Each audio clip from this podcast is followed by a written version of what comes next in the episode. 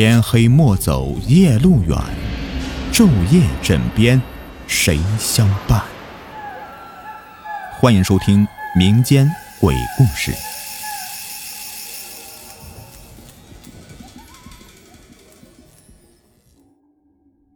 咱们继续绣花鞋的下集。两夫妇又是一惊，这大半夜的，怎么会有小孩来访呢？春香的脑海里面突然涌现出前天夜里面钻进自己被窝的那个小孩于是打着颤，向门外那个身影打开手电筒照过去。那穿着碎花连衣裙的小女孩发现背后照来的光，慢慢的转过身来，一个面色苍白的小女孩扎着两个小辫子。脚下穿一双异常显眼的红色绣花鞋，黑着一双眼睛，咧着一张缺了门牙的大嘴，正邪邪笑意的望向西窗里的春香夫妇。这正是那天晚上在被窝中冷冷的抓住小女儿脚掌的那个女孩。春香哇的大叫一声，就要晕倒，旁边丈夫也害怕了，赶紧关掉手电，颤抖双脚。扶着春香回房来，赶紧的关好房门。幸好啊，房中正在熟睡的小女儿没有任何异样。两夫妇慌忙的从一个红色匣子里找出那年在村庙里面求来的观世音的雕像，恭敬的摆在桌子中央，点上香火，双掌合十，口中不断的念着：“救苦救难的观世音菩萨保佑啊！”人在极度害怕时，也只得求神了。说来也怪，这门外竟没有了声响，两夫妇却也不敢再去开门。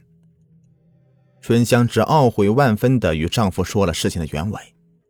自从在山涧独木桥头处的衣服堆中捡回一双漂亮的绣花鞋之后，这恐怖的怪事儿便连连发生了。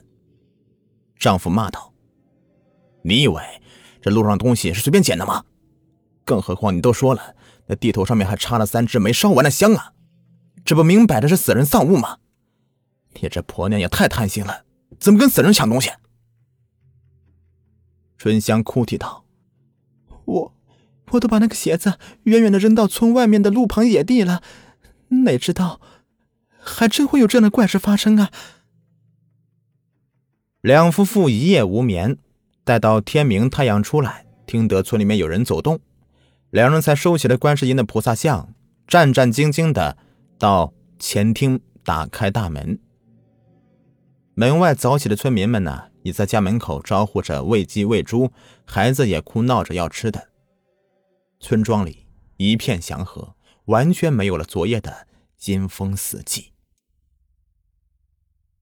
两夫妇出门来细细查看了一番门前院落，却是一个脚印也没有，大门上也没有手印。两人正在惊疑着，抬头间，却猛然发现门前那早已干枯的大树上，挂着两个红色绣花鞋。在鞋子斜插的树枝上，一眼看去，倒像这个腐朽的枯枝上盛开的两朵艳丽的大红花，异常的诡秘。毕竟连死人东西都捡，是一件不光彩的事情。若被村民知道这个事情的蹊跷，倒要留了长久的笑柄了。两夫妇思量一番，等邻居进屋去喂孩子吃早餐后，才拿来长篙，悄悄的把树上的红鞋子拿了下来。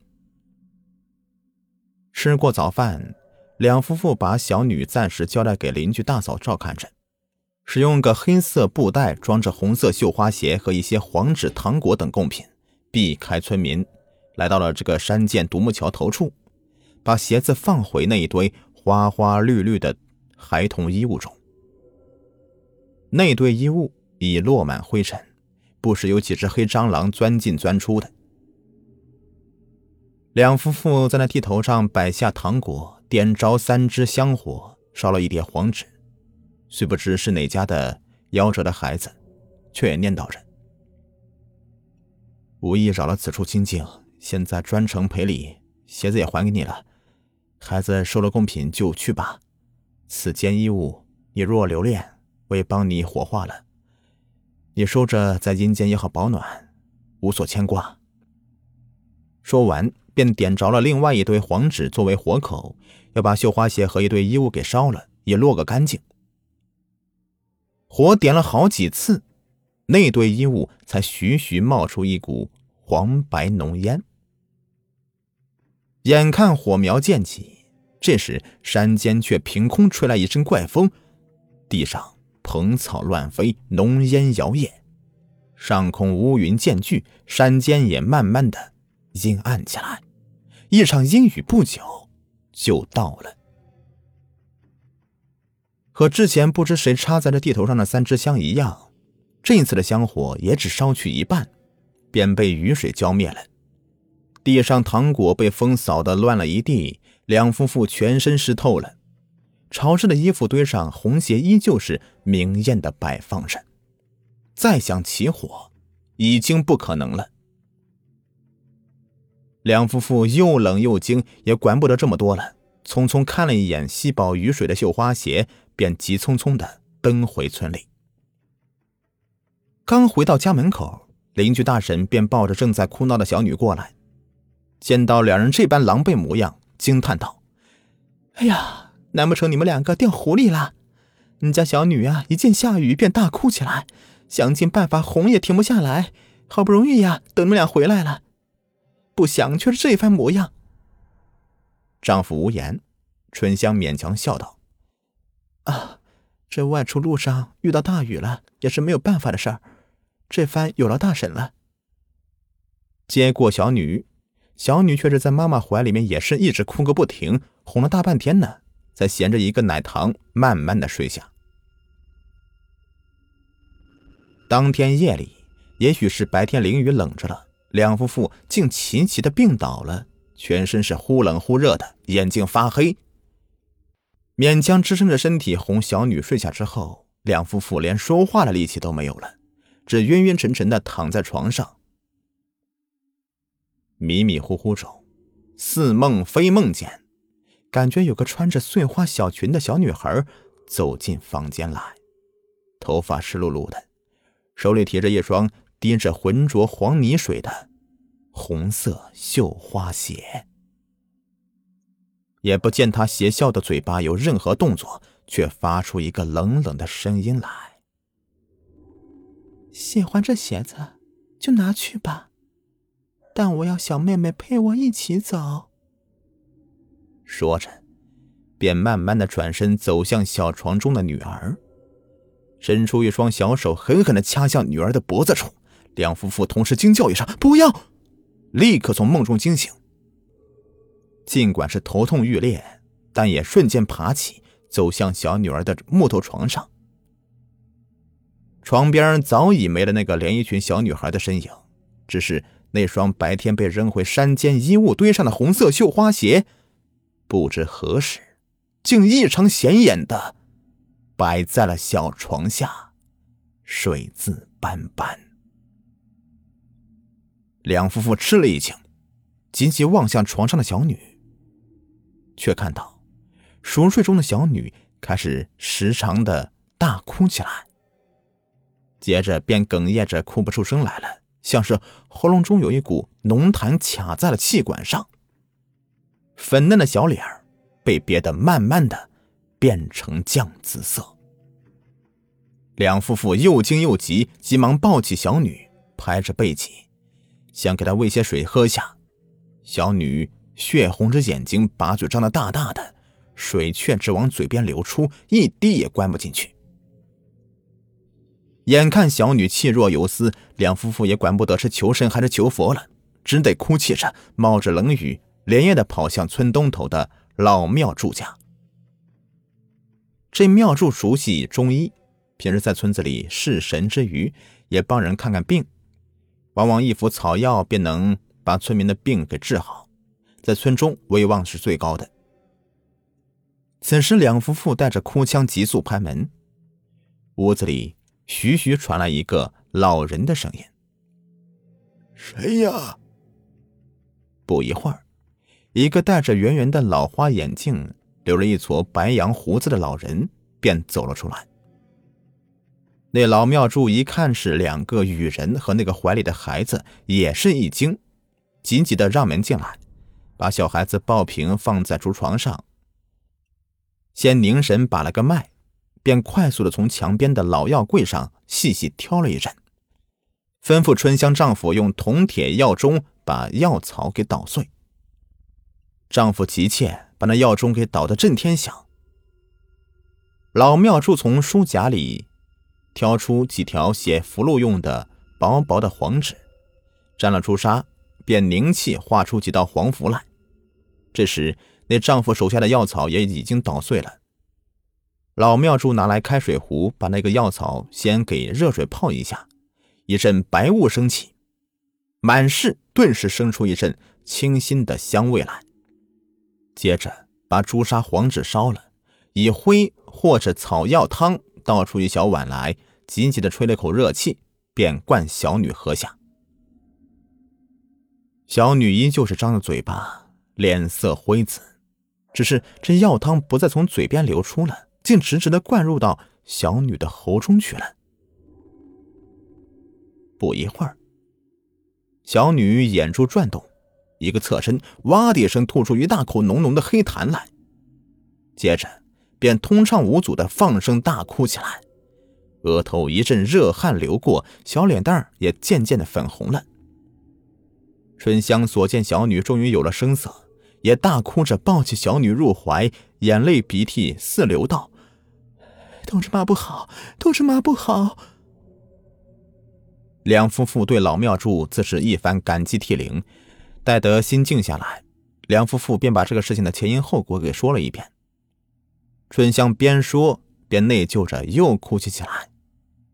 老庙祝叹息道：“哎呀，这夭折的孩童因不甘此生苦短，怨气很大，再加上孩童尚未经世，幼稚无礼，脾气无常，不怕天谴，极难镇压收服。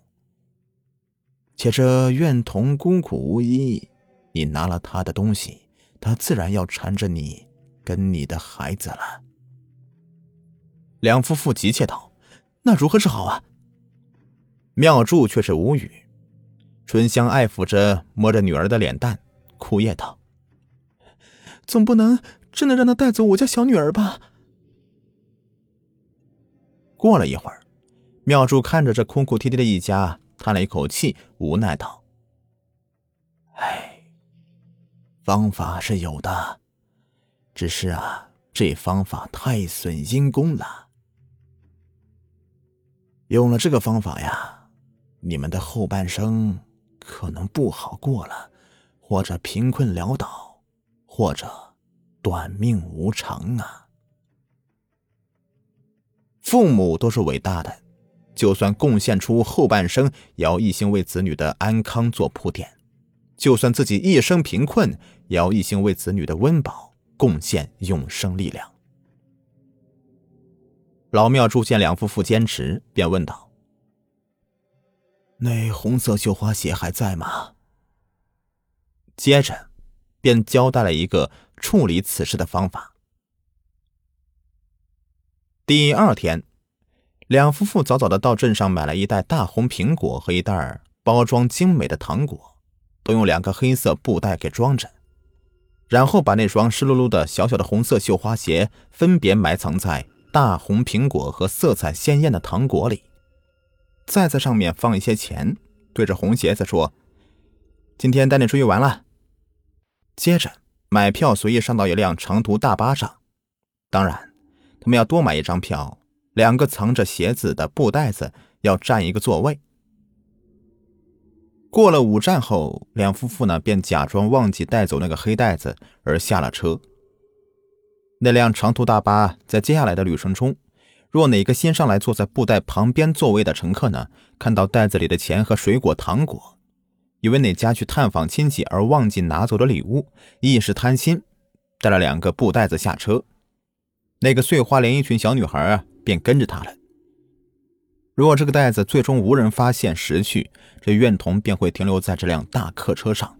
每夜凌晨，这开车司机便会发现，车上总是坐着一个穿着绣花鞋的小女孩。春香家此后啊，再也没有怪事了。冬天的日子里，男人们依旧是卷着被子，在这个下午五点钟便以暮色沉沉的日子里回家喝酒或打牌。孩子们早早的上床躲进被窝，女人们则是坐在被窝旁边，一边与姑嫂聊着家常，一边呢穿针引线，为家中老幼织棉衣。一切如常。至于那后半生的事，谁又能知道呢？好了，今天的故事就说完了，感谢你们的收听。